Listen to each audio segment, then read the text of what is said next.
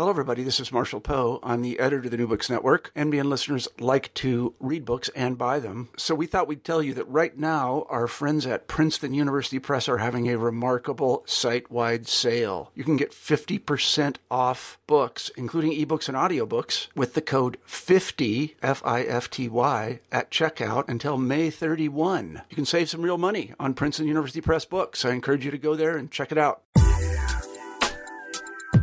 Hi there, I'm Carla Nappi, and this is New Books in Science, Technology, and Society. Thanks for joining us, and welcome to the channel. I just spoke with Megan Prelinger about her new book, Inside the Machine Art and Invention in the Electronic Age. This came out with W.W. Norton and Company in 2015. Now, this is a beautiful book that gives us images and text and asks us to read them together and really models what reading a history of technology with and out of graphic representations can do to help us understand a really crucial and really fascinating moment in the graphic arts, um, in modernism, and in the emergence of technologies. Uh, electronic technologies specifically, um, but also how that can help us um, see, literally see, and understand things that we might otherwise take for granted. So um, it's a really fascinating story that takes us from FM radio to um, vacuum tubes and cathode ray tubes, circuitry of various sorts, all the way into space, um, and really traces that history and brings out a narrative out of a series of images from magazines and journals and kinds of ephemeral sources that in STS we might not otherwise look to when trying to understand this crucial period of the history of electronic technology. So it's a really fascinating story, um, and it was really a pleasure and quite an honor to talk with Megan about this story. You'll hear um, over the course of the conversation um, not just about the project, but also about the Prelinger Library and, and, the other projects that she's working on. It's all quite inspiring, um, and I urge you, um, if you have a chance, uh, to check those out, and also, of course, um, to get your hands on a copy of the book. Um, we talk a lot in the course of our conversation about images. Um, of course, you know that's uh, much of what the book's about, and so if you have an opportunity to see them for yourself in all their color and vibrancy, um, you'll really be able to experience the conversation in a different way. So, thanks very much as ever for listening, for your support, and I hope you enjoy. I'm here today to talk with Megan Prelinger about her new book, Inside the Machine. Welcome to New Books in Science, Technology, and Society, Megan, and thanks very, very much both for producing such an interesting and innovative and beautiful book, and also for making time today to talk with me about it. Thank you, Carla. It's a pleasure to be here. So, Megan, let's start as is kind of traditional for the channel um, by talking a little bit about how you came to this field and specifically what brought you to work in the history of technology and its confluence with the history of art? Um, well, I, uh, you know, it started, um, sorry, uh, when I was a young person, as a science fiction fan, I was uh, kind of implicitly interested in the history of technology without, uh, you know, with it being narrativized in science fiction. I didn't wouldn't have articulated it in that terms, especially as a kid. But uh, after I grew up and studied anthropology, I was in uh, college. I was very interested in a kind of how uh, both narrative science fiction and uh, the kind of evidence that I saw around me in the world I was living in um, formed um, patterns in society that uh, didn't seem to me to be necessarily always uh, well understood, or they were often expressed best in science fiction. And I was curious uh, from an anthropological standpoint of how new technologies were being naturalized in our culture. And I, I started just kind of watching that as I was uh, simultaneously doing lots of other things. Um, and then again, as a younger adult after college, I decided to be something of a independent scholar because I was interested in a few different fields that didn't always know how to talk to one another. And I wanted to pursue a few simultaneous uh, paths of inquiry. And towards that end, I uh, ended up uh, collecting um, kind of ephemera that wasn't otherwise being collected, and with my uh, partner opening an independent research library that's here in San Francisco. And, th- and this book is one outcome of that uh, really multi year process of uh, collecting historical ephemera that wasn't being collected elsewhere, um, searching that ephemera for patterns of how technology was being represented in the culture, and even uh, developing a form of practice that was informed by uh, having been a, a, science fiction reader, where I decided to try to approach ephemeral literature as if it were a narrative and and to read it and to see what kinds of stories would emerge. Fabulous. And um, readers or listeners who will um, hopefully become readers will also find a lot of fascinating science fiction related stuff coming up um, in many of the chapters. So I'm sure we'll talk about that at least a little bit in the course of the conversation. So the book that we're talking about today identifies itself as, and in the words of the book, a history of electronics that explains technology through the lens of art. It asks the question, and again, um, this is from the book, what cultural history of electronics can be extrapolated from a close look at the associated graphic art. Okay, so this is not just a really fascinating um, topic, but it's also a really, really interesting approach to sources, right? To kinds of uh, ephemeral um, art sources that you were um, mentioning briefly before. So, Megan, how did you come to focus on this particular um, topic for the book, electronics? And art in this period and to this particular way of approaching your sources and reading um, the sort of graphic art sources for a history of technology and to produce a history of electronics and technology?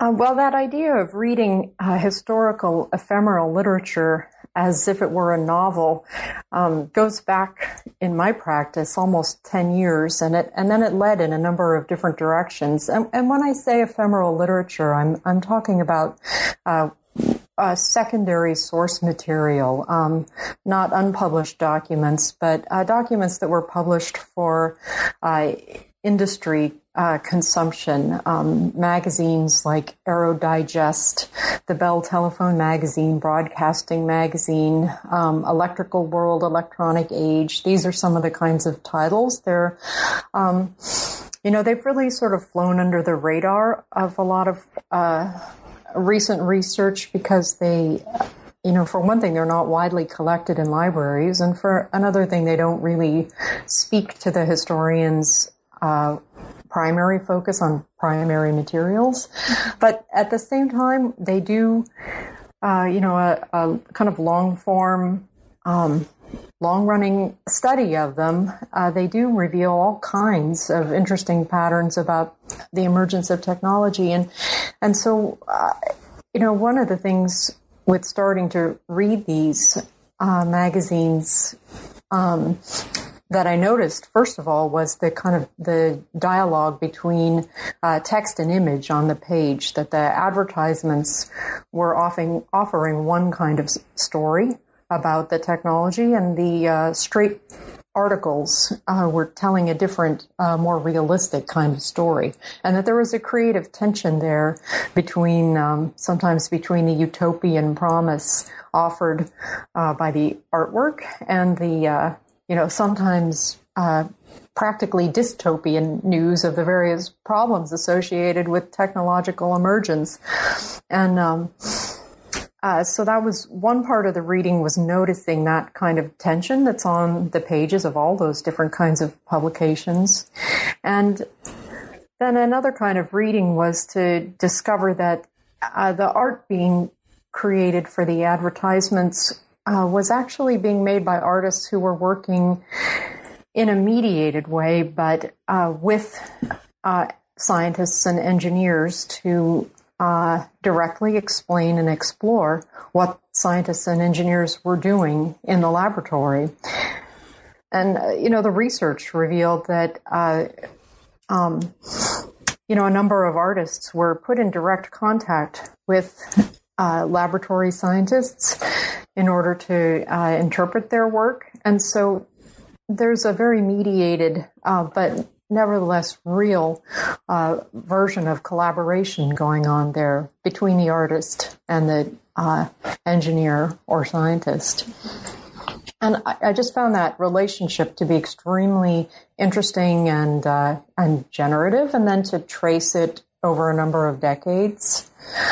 You know, it told a, a, different version of the story of the history of technology than um, others I'd seen before, you know, working in visual terms, uh, you know, but very uh, compelling. Now, one of the really interesting things um, that you talk about in the book, um, again, just kind of staying for a moment more with this issue of sources, um, you talk about the problem of art, artist anonymity, right? So the book is right. very, very careful when it can to to name um, some of the artists who were working in these media um, and to celebrate them and to bring us into their work. And you know, some of them were resident artists at particular labs. Um, we'll talk about an artist who was a resident um, graphic artist at MIT, but names are not always available um, for the particular sources that you're working with. So, can you talk about that a little bit? How did you navigate that as a challenge and, and perhaps also as an opportunity for telling the kind of story you were interested in? Sure. Yeah. Um, well, it, it's part of uh, looking at this relationship between art and technology uh, within a, a, sponsored framework, the framework of uh, corporate sponsorship. That um, you know, the companies that were sponsoring the artwork, they wanted to claim authorship for that artwork uh, in, in most cases. And a few artists asserted uh, naming rights to attach their names to their work, but not all of them had that much uh, power. It speaks to a, you know a, a labor history of art for industry, uh, which I was very interested in and tried to trace some of the dynamics of um, you know how uh, artists and, and scientists were placed together in a working uh, relationship that was uh, structured by the sponsor corporations, and um, and then, but a number of artists did were able to attach their names to work, and I was able to find them, meet them, speak with them, and hear them talk about uh, their experiences uh, fighting for name recognition, and also uh, acknowledging the work of their peers that uh, whose works had been anonymized um, by the system of production in which they were working, and that's part of this whole story. Mm-hmm. And yeah, thank you. Oh, sure. So um, let's get into the chapters of the book. Let's really kind of get into the case studies. Now, the artwork that was engaged um, in the book and that also illustrates the book was produced at a particular moment of what you refer to as the collision of forces in the visual arts. Um, on the one hand, the American graphic tradition of commercial art is meeting European modernism and a vibrant and abstracted, as you put it here, new subject at the same time. So there's this really interesting coming together of very different, um, but you know, not unrelated forces of imaging, of um, invention, of technology that's producing the works that we're going to be talking about. And what the chapters do is they take us um, step by step through a kind of chronological progression of the story, but also a progression of visual tropes and objects um, and technologies that also um, uh, provide the backbone for this story. So the first chapter looks at the atom the planet, and the tube. This is super fascinating. And it starts with the beginnings of FM radio technology. So, FM is invented in 1935 um, by Edward Armstrong, and this technology was licensed from him by General Electric. So at the very beginning, we're in this context of um, understanding the competition between different electronics companies. Like he had been doing some contract work, I think, for RCA, and then General Electric um, kind of uh, owns the technology that he produces. They see the um, the potential in it. So the beginning of mass production of um, the tubes, right, for FM radio was celebrated with the, a promotional booklet called Electronics, A New Science for a New World. Okay, so here we're talking about now FM radio and the tube. Now, this booklet was really fascinating for our purposes, in part because it's um, it was illustrated with something called the Earth bulb.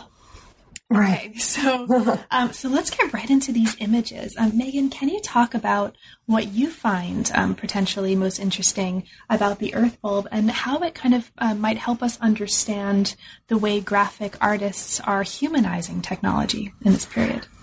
Oh, sure. And there's so much to say about this image. Uh, it's hard almost to know where to begin. Um, let me start by going back to 1909. Uh, it, uh, 30, 29 years earlier when uh, AT&T had articulated the goal of uh, universal service uh, through telephone tel- communications, and that was the sort of initial invocation or alignment between uh, what telecommunication could do for human society and framing it in geospatial or geophysical terms.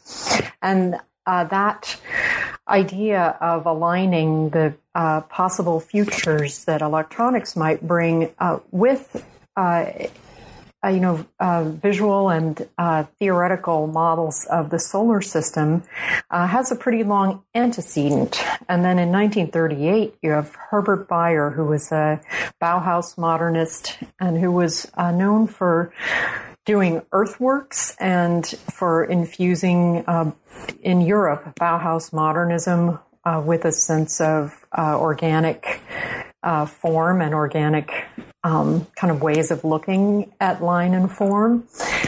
And then here he is in North America in 1938 working for General Electric. And, uh, you know, FM radio uh, greatly expanded the reach of uh, of radio broadcast networks, and it was also a terrific challenge to the hegemony of AM radio systems. Um, so the idea that FM was going to be a new world was very, you know, it was a contentious uh, techno political battle at the time, and then. Uh, Bayer expresses all of these, the kind of encoded notion that electronics is going to uh, pull human society into metaphors, into kind of modes of being that demand um, uh, solar system visual metaphors uh, to explain, and then that FM radio is going to be one specific instance of uh, this kind of impact on society, and then he uh, paints this uh, big it's a General Electric 880 uh, bulb that um, facilitates FM radio stations with the planet Earth inside the bulb. And that's, that image just pulls all these threads together that, um, and it's also a little tongue in cheek too, because it's kind of a, it, it's slightly campy, this image. Mm-hmm. Um, um, but it's got the uh, you know the disembodied hands of humanity uh, pushing the tube up into the stratosphere uh, with the planet Earth inside the tube, and that just uh, it references all the way back to the idea of the notion of uh, universal service from 1909 in in the telephone sphere. And uh, even um, the models applied by physicists in the first decade of the 20th century to think about the electron in in terms of a tiny solar system, and and brings all those uh, kind of uh, visual, cultural, and theoretical antecedents together uh, in this image to promote the possible futures of FM radio. That's right. And already, um, just in your description of the single image, so many of the themes of this chapter and so many of the um, themes that really I think are exemplars of the way that technology and visual representation come together um, are all there. So you mentioned um, the idea of visualizing or modeling the atom in terms of a tiny little solar system, and the chapter talks about um, the imaging of the Rutherford Bohr model of the atom and its relationship right. to right like the Cold War anxieties and Cold War politics.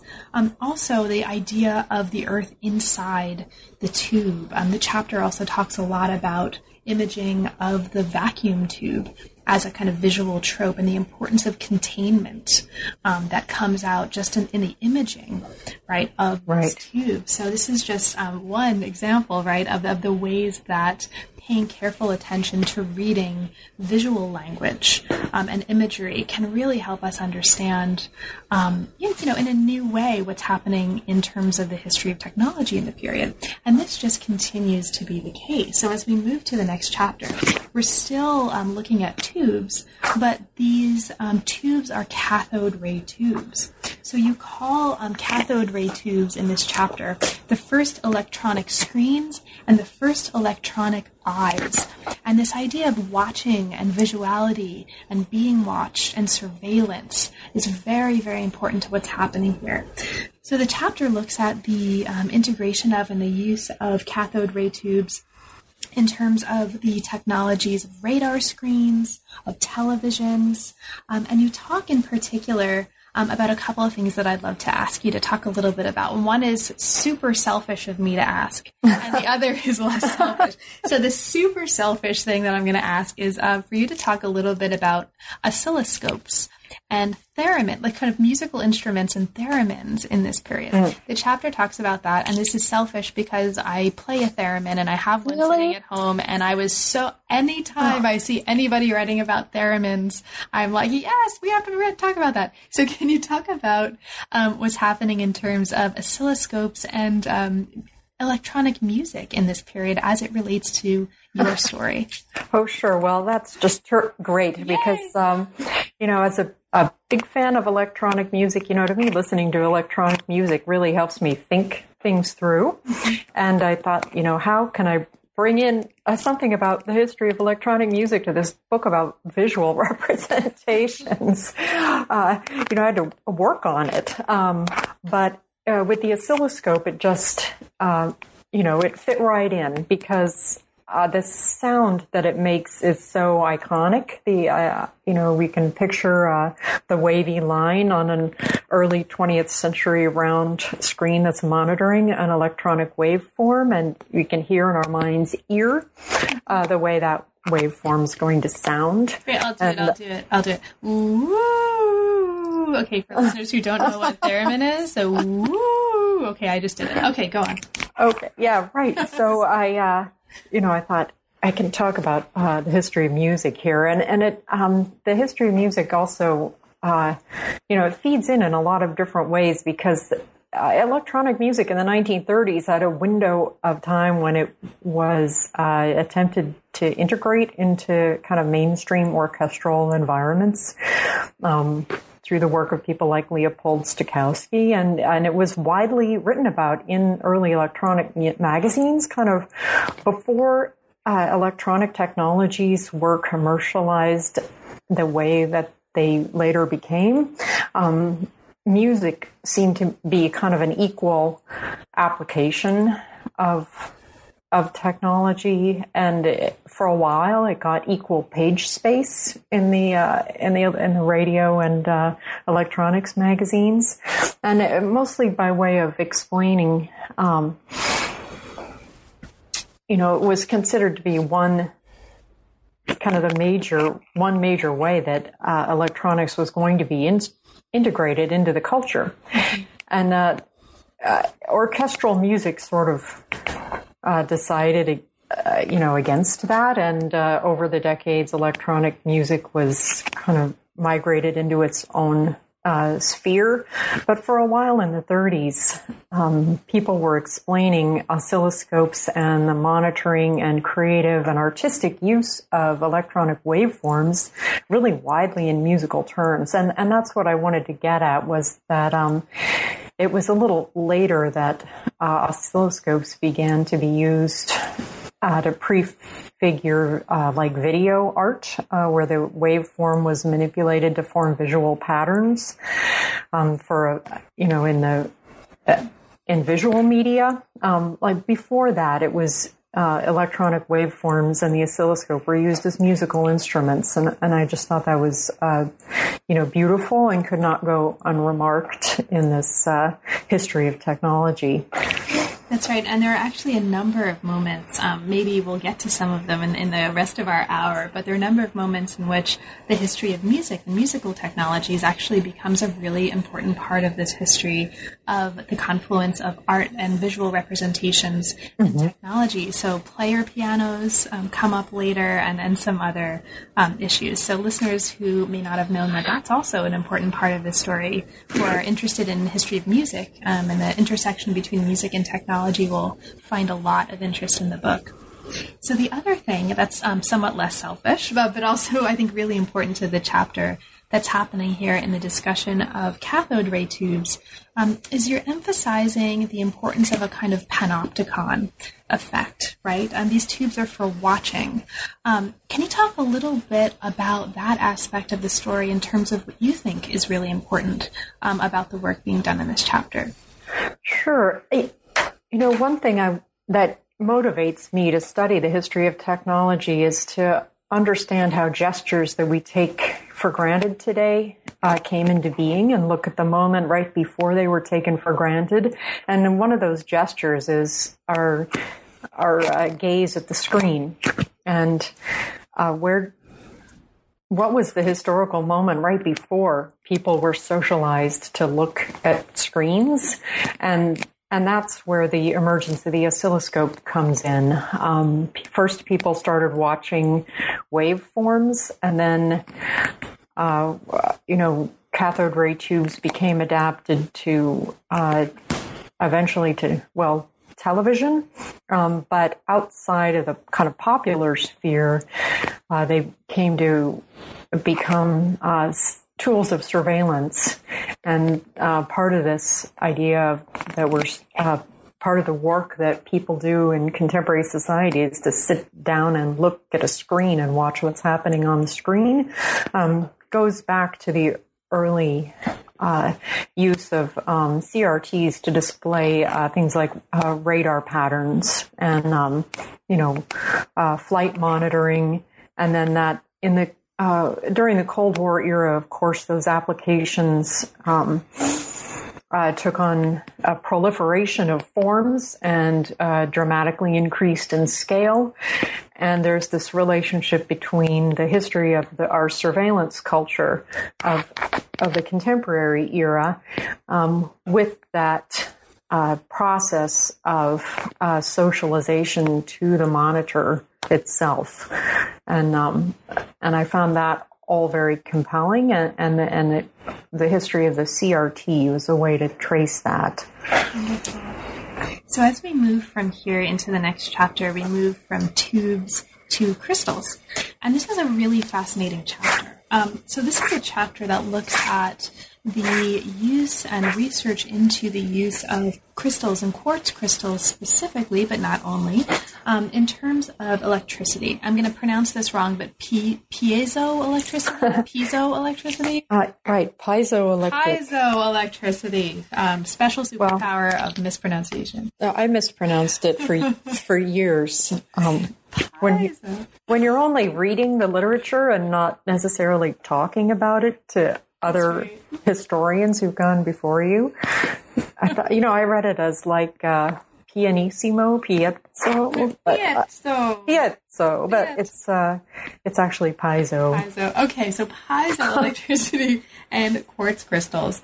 Um, now, this chapter is really a model of what can happen when you look at uh, ways and modes of imaging these technologies and pull a story and a narrative out of those modes of imaging. And the narrative that comes out of, or at least part of the narrative that comes out of reading images of crystals and crystallography in this period is a narrative that um, speaks to the increasing or a kind of special interest in uh, bringing together organic and mechanical imagery. It becomes a narrative about uh, the transformations in visualization that come with micro photography and the ability to see um, on a new scale.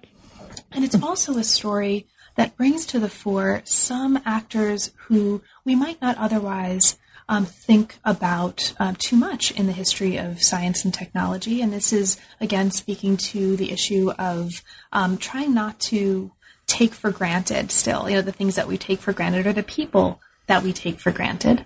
This is the importance of staff artists right? So uh, these com- mm. some of these companies, like General Electric, um, for example, actually employed artists on their staff. Um, and you bring us into the work of one of them in particular, Ken Staley. Mm-hmm. So, um, as a way into this chapter, can you maybe talk a little bit about um, the importance of artists working at these companies in this period? Um, how, for you, did they and do they help shape um, and change the story in important ways, and, and, perhaps especially with regard to crystals and crystal imaging? Yeah, the uh, Ken Staley's story, I had the good fortune um, to be able to speak at length with his uh, surviving spouse about his work with General Electric. So I had a, a bit of a I had a live informant to talk to me about that time, and she had also been working at General Electric. And uh, and what's really interesting about Staley's work, uh, both the work itself, is also that he, as an artist, managed to uh, kind of get it seen in the fine arts sphere and it's uh, cited in popular media. It ended up getting mentioned in like both Time and the New Yorker as an uh, you know interesting instance of modern art, and uh, it was one of these early uh, kind of entered. Um, you know, he communicated across a number of different worlds that weren't always talking to each other at the time. There were such uh, thick walls between fine and applied art at the time, even though many uh, fine artists worked as applied artists for their day jobs to support their fine arts work. And uh, the work that Staley did for General Electric managed to uh, uh, push through that wall and uh, be seen by multiple audiences. Mm-hmm. Um, and, and to be taken on its own terms as an expression of, of uh, modern painting. Mm-hmm. And uh, that really you know, there's a history there of, of uh, microphotography and crystallography in the history of the kind of fine arts understanding of technology. The work that um, Gyorgy Kepes did at MIT to uh, convene about talks and courses in the relationship between art and technology uh, were had their foundations in a study, photographic studies of uh, microphotography of crystalline structures.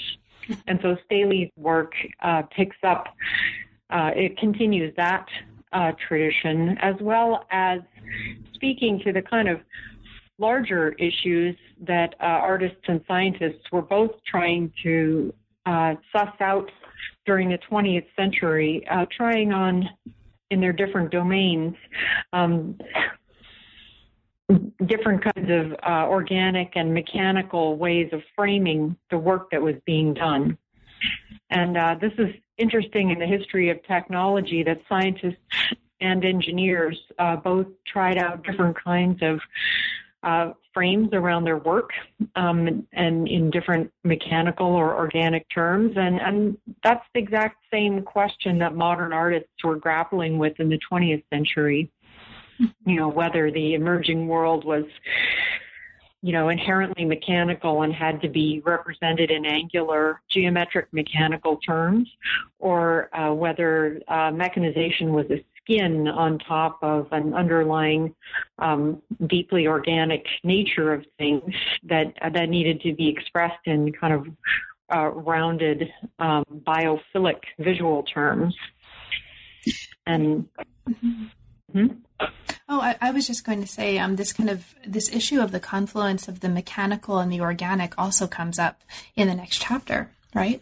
Um, oh, okay. Yeah. Well, oh, no, I mean, okay. it's, a, it's a kind of. But it, did you want to um, speak to that issue a little bit more before we moved on?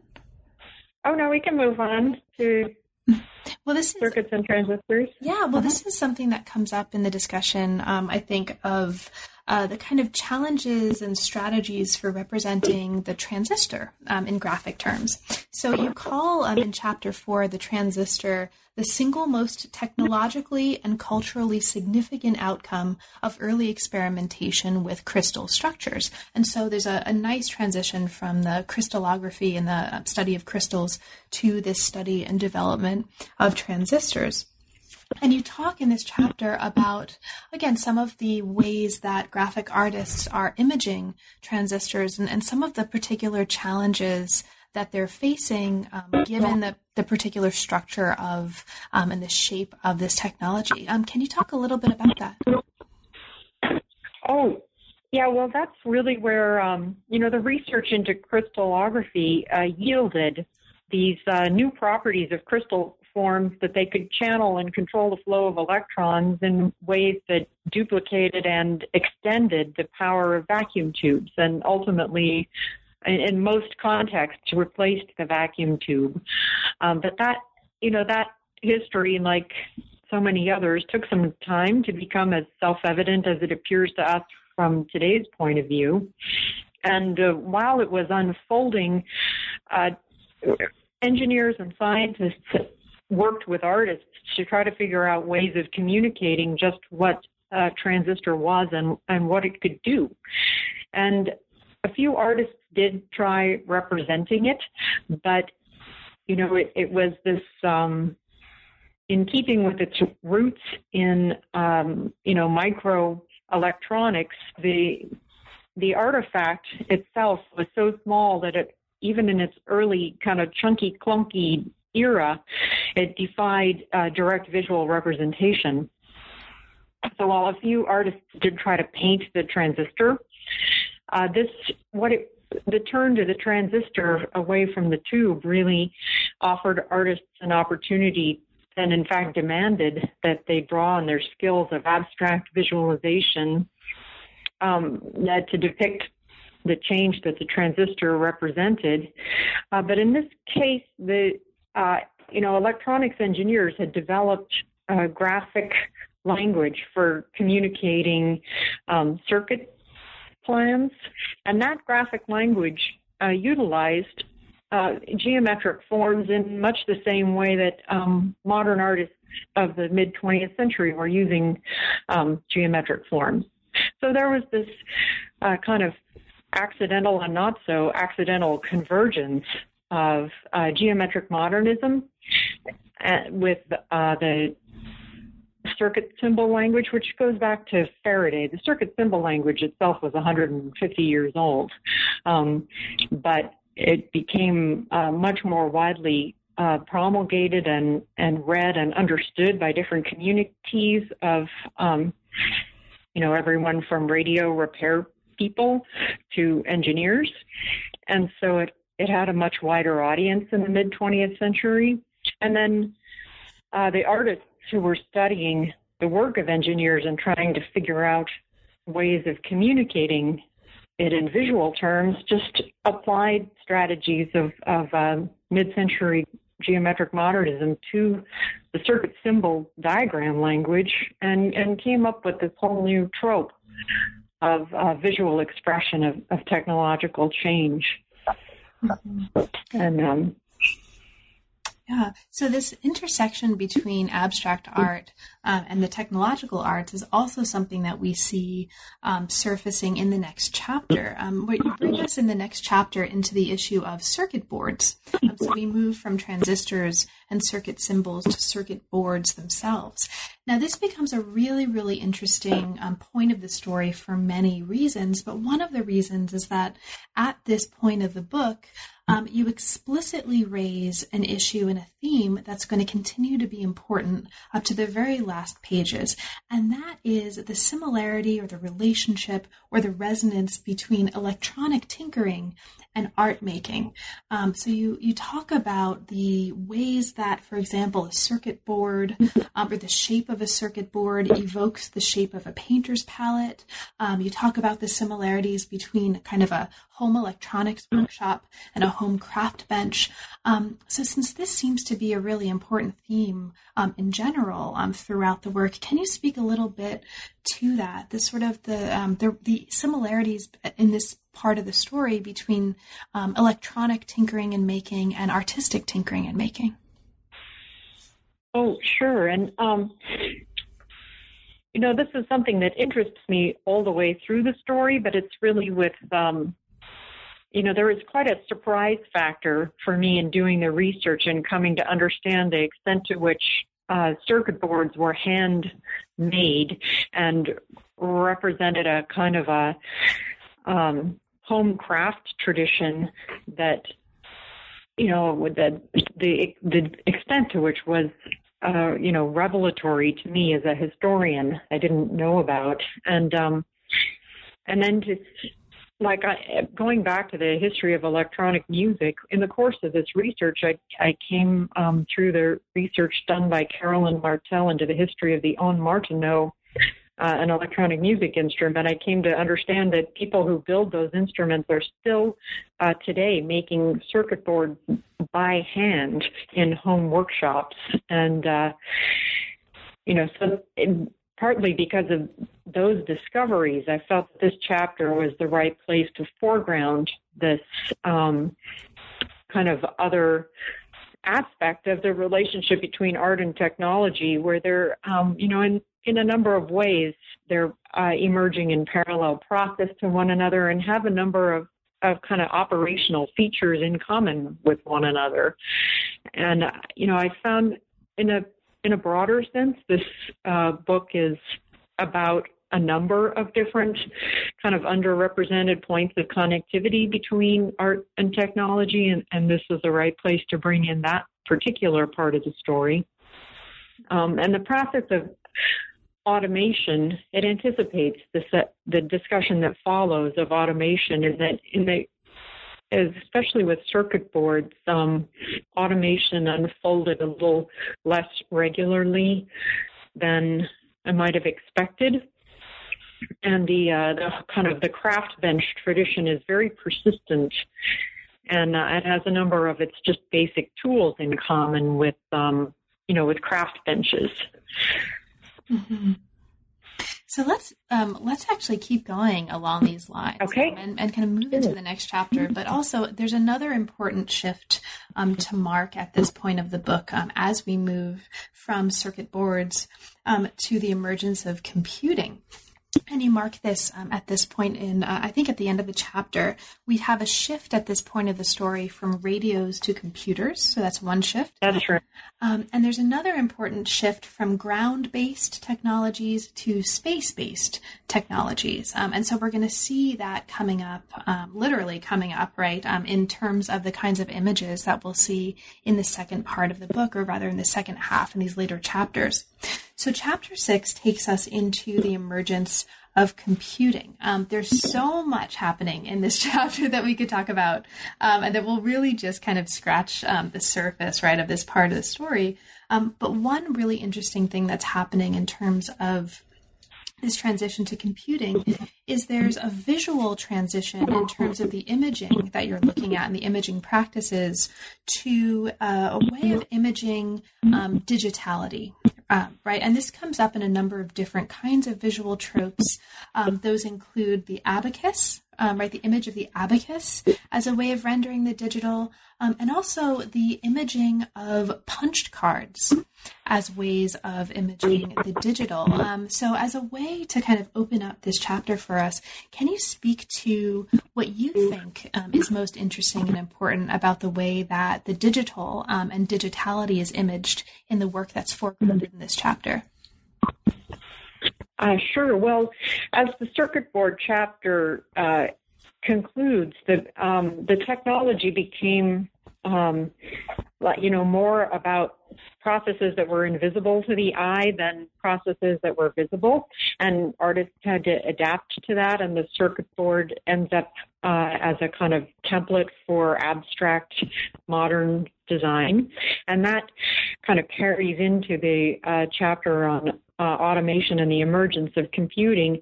Um, and it is a, a, real turning point in the middle of the book, uh, or just past the midpoint, where uh, the leading um, expressive uh, technology uh, goes from being radios to being computing. Um, you know, in the first half of the 20th century, electronics, the term electronics was kind of code for uh, radio radio communications, uh, you know, that was the leading edge of it. And that changed in the early 1950s with the emergence of mainframe computing industries. And, uh, I mean, it changed slowly over the course of the 1950s. Um, and then what you see as artists grappling with the new output of these new machines, uh, machines that were combined from, um, uh, you know, all different kinds of technological antecedents in information processing and in uh, scientific calculation, and how to uh, explain the, um, you know, the emergence of information as a product, uh, but at the same time, the um, as you say, the uh, uh, uh computing technology was uh, becoming uh, digitized or digitalized in, in the sense of being made into a digital system from an analog system. And radio had, was an analog technology, but scientific calculation with its antecedents in wartime um, you know, calculating machines uh, was a, a, binary digital technology. And so artists uh, reached for abacuses and also uh, various visual motifs associated with the, the dot patterns on paper tape and the shape and the dot patterns in punched cards uh, to communicate the idea of the process of a system going from being analog to being digital. Mm-hmm. Um, and the, you know what's beautiful about the abacus is it also captures this idea that history was at a turning point when uh, systems of when electronic te- uh, communications technologies went from uh, I mean they continued to be analog, but uh, computers emerged and became uh, digital, and and that we needed a different way of understanding, um, you know, different from waveforms, uh, just how the technology was working. And the abacus expresses that idea of, uh, uh, you know, it being a historical turning point. Um, and then the, those dot patterns in the paper tape and the uh, that were they uh, and the um, the punched cards again like the circuit diagrams they uh, take quite easily to to the abstract turn in um, in graphic modernism. Mm-hmm. And this sort of turn toward um, the incorporation uh, or this abstract turn right? And the turn toward the incorporation of abstract symbols is something that we see um, in really really interesting ways coming up in the next chapter as well. Um, so this is a chapter, chapter seven, that looks, uh, among other things, at typographic artwork. It looks at the work um, with numbers and alphabetical symbols and mathematical symbols in the graphic arts. It brings us into the use of number strings, um, uh, evoking countdowns. Right, we talked about space travel mm-hmm. a little bit, or the kind of move to space. Um, it talks about here a kind of poetics of navigation. So, in a really beautiful way, poetry, a concrete poetry, and the confluence of not just visual arts um, and uh, technology, but also audible arts and the poetic arts come in um, and become part of the same story in chapter seven. I love chapter seven. Um, and we can talk about chapter seven, right, for the rest of the time. But um, what I want yeah. to do is just kind of uh, mark another thing that's going on in chapter seven that's really important for the story.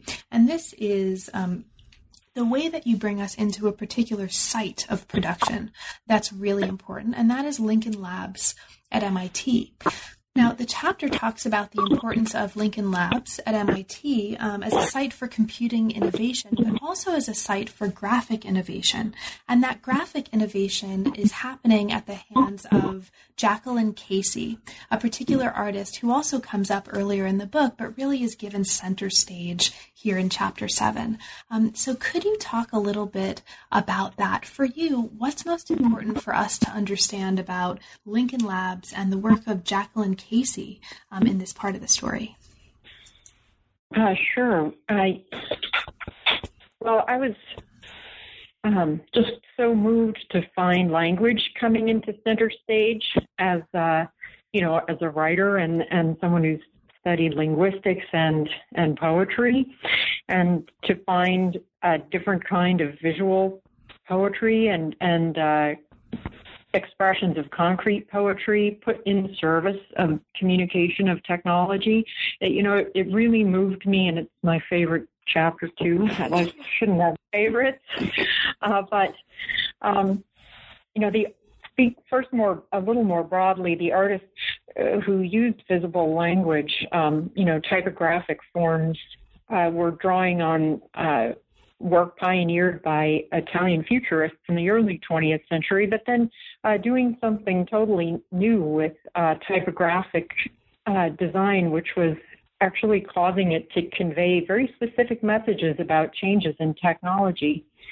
And um, and there's, uh, you know, you can, and and they encoded to some extent the history of the computing industry and the way uh, different forms of number and word strings were combined in the art. And that was uh, really revelatory to me. And of course, the, the work done at MIT is uh, unparalleled in its um, uh, breadth and depth of research.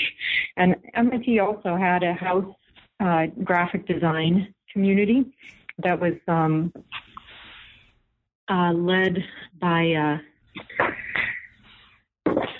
Muriel Cooper uh, in the Design Services Office, uh, which was at the time the Office of Publications, and uh, and Jacqueline Casey worked uh, with Cooper, and uh, she'd been um, taught by Swiss modernists, and uh, what you know her work for uh, the MIT Office of Publications is fairly well known, but um, what I'm studying here is work that she did for the Lincoln Laboratories, which is in a separate site and has its own uh, separate uh, publications and um, um, the work that she's doing for the laboratory here was recruitment posters.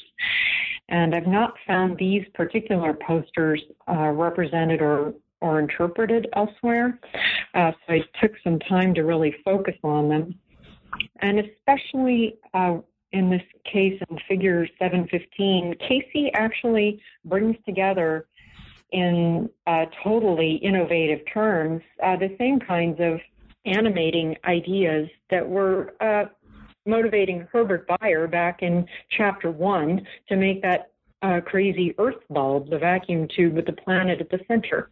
In uh, Casey's uh, design, that's actually an eight column collage of scientific and technical papers, she pulled in all the same kinds of elements. There are technical papers on the um, uh, motion of the spheres and of the uh, you know electron um, microscopy um, so she's playing with the tension between um, the electron and the solar system in the in you know in their scale, and uh, also mixing in different elements, uh, graphic elements that express the emergence of uh, computing and the need for people to come work on the IBM 709.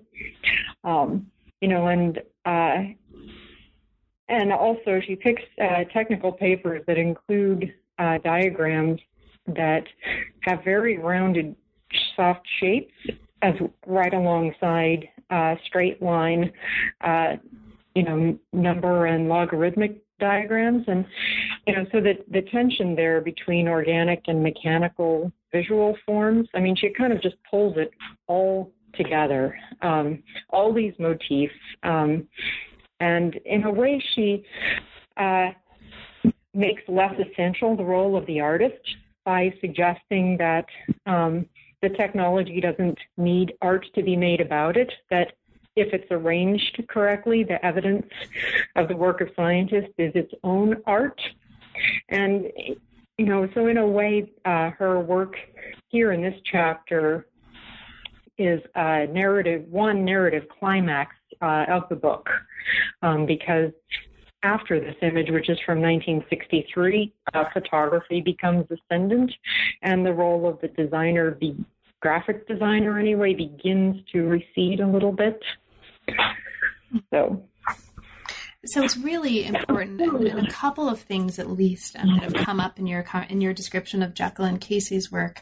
Um, I just want to mark because they're they're important. I think throughout the book. Um, one of them is um, and this is just interesting to me, the um, use of collage um, as a yeah.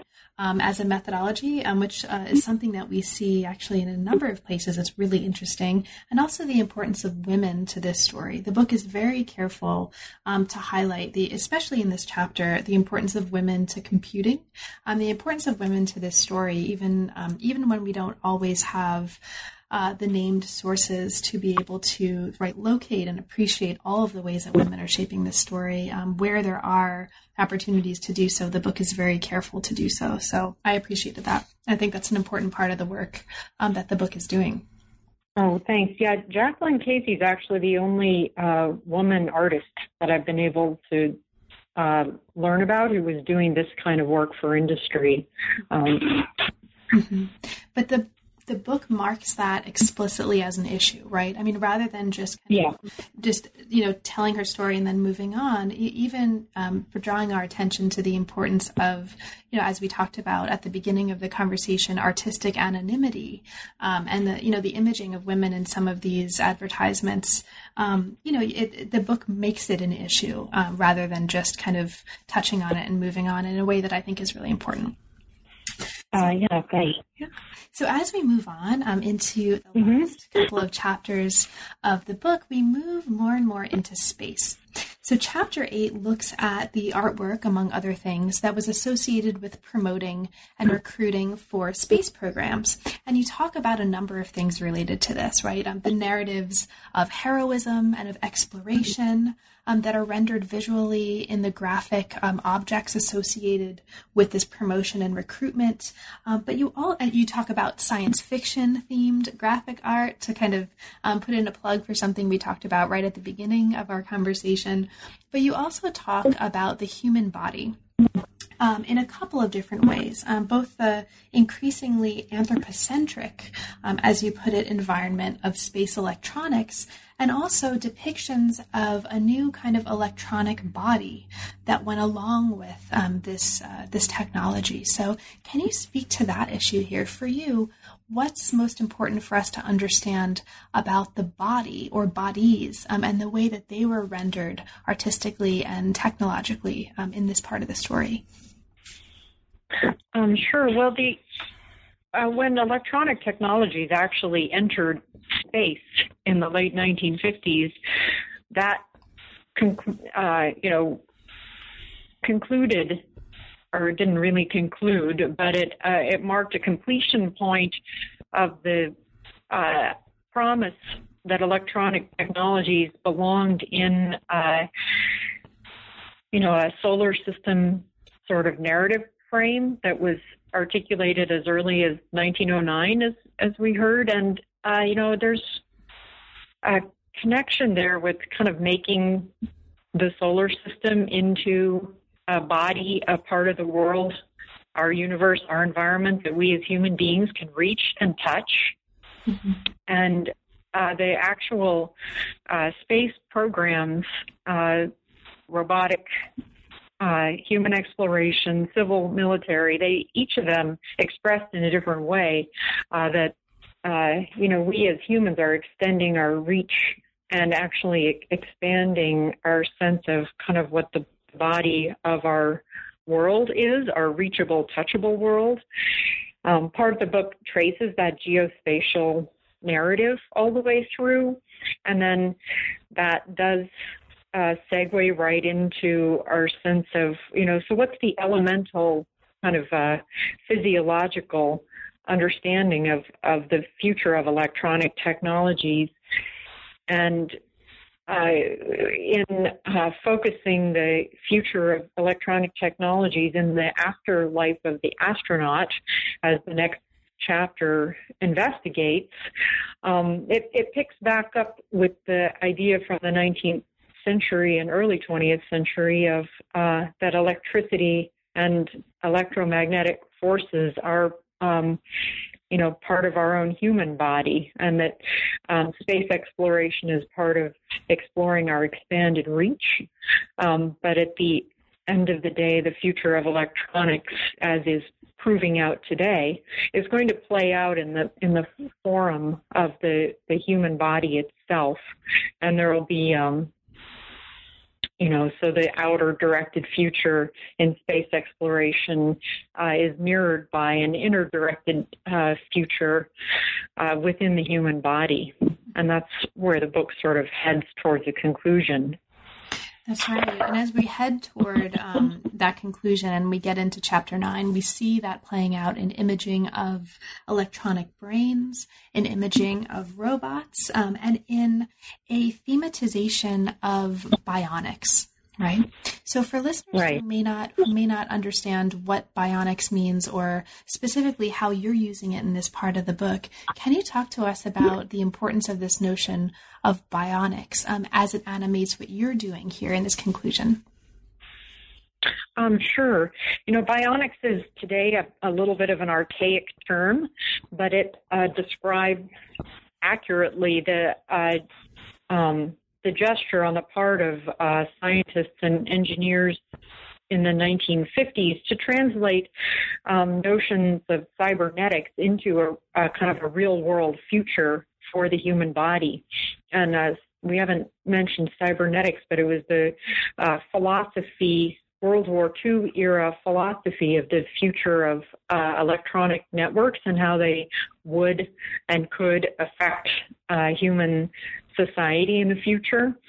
And the idea that uh, the human life could be uh, improved by integration with electronic networks um, gave rise to this, what was it in about 1958, a neologism of this word bionics. And then in the 19 early 1970s, uh, you have at the end of this uh, space journalist Martin Caidin wrote this novel called Cyborg um, that is about narrativizing the end of the astronaut program and theorizing the future of space technology in the form format of the human body.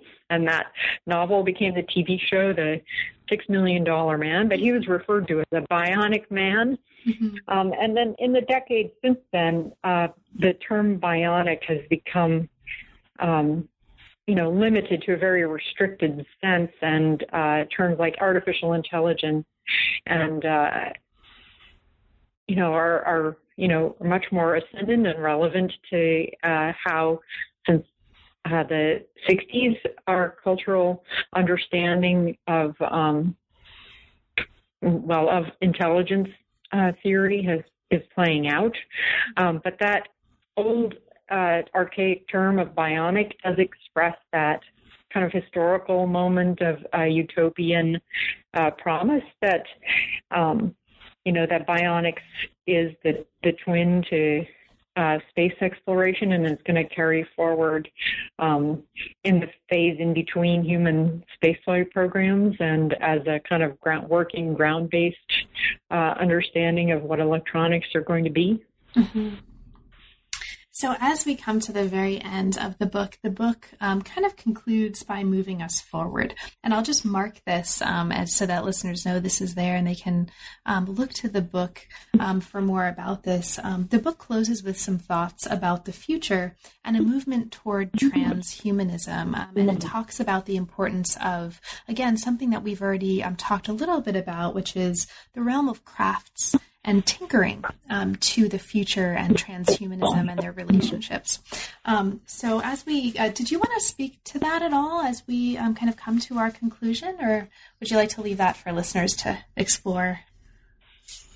Oh, uh, well, what I really wanted to end the book with was a suggestion to readers that the mechanical model um, of electronics that ended up prevailing in the late 20th century I mean, it's self-evident, uh, you know, to many people now the ways in which that did not serve our our planet. It doesn't serve uh, environmental justice. It doesn't serve labor justice, and that um, you know a future for technol for electronic technology, if it's going to um, kind of break through into the 21st century in a way that lets the planet carry forward, uh, is something of a return to a planetary model of thought. And I, you know, I use that, you know, with air quotes around it to refer back to the planetary model of the electron, but to make a, uh, you know, a very uh, straight suggestion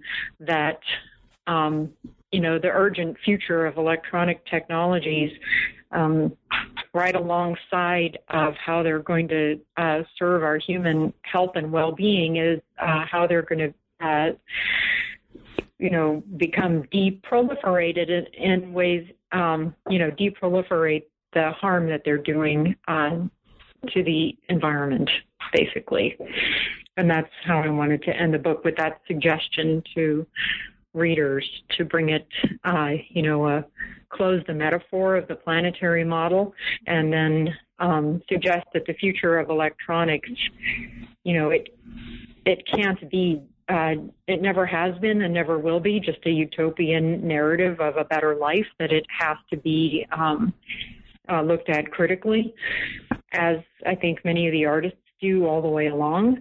Um, but this idea of uh, through the book looking at technology from all kinds of uh, different and uh, forgotten vantage points.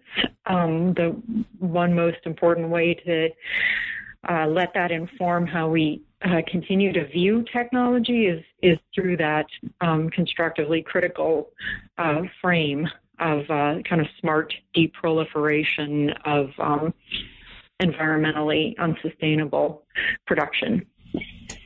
So, Megan, now that we're at the end of the book, um, of course, there's a million billion things, right, that we didn't have a chance to talk about.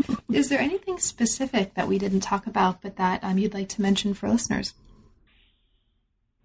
Oh, uh, just that this uh, book is a real uh, joy for me to work on, and that um, you know, I hope that that's expressed in the, the journey and um, that the enthusiasm for that. I still think that I think that, for instance, um, thinking about uh, technology, society, and culture in geospatial terms is highly generative, and there are there are lots of different ways to put that frame to work to um, explore things in new light, and uh, mm-hmm um, just that, just how, just how enthusiastic I am. I think that comes out um, definitely in the course of reading the book um, and reading the images as well as reading the text.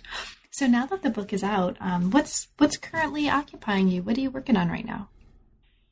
Um, well, lots of things. As uh, mentioned at the beginning, I'm, I'm working on our library uh, collection development and project uh, you know, development in all kinds of ways. And then uh, one thing that I discovered in the course of researching this book is uh, the role of uh, moving image, sponsored moving images in um, conveying changes in technology. And I'm doing a research project now to explore and understand um, sponsored uh, cinema uh, basically uh, corporate movies that were made to explain technology and looking at ways that uh, animation and and straight documentary representation were put in service of explaining new technologies um, and just uh, trying to map that out. Mm-hmm. Well, best of luck with that. That also sounds like a super fascinating project. And thanks so much for taking time away from that work to talk with me today, Megan. It's really been a pleasure. Oh, thank you so much, Carla. It's a real pleasure too, and an honor to be on your program. You've been listening to new books in science, technology, and society. Thanks very much for joining us, and we'll see you next time.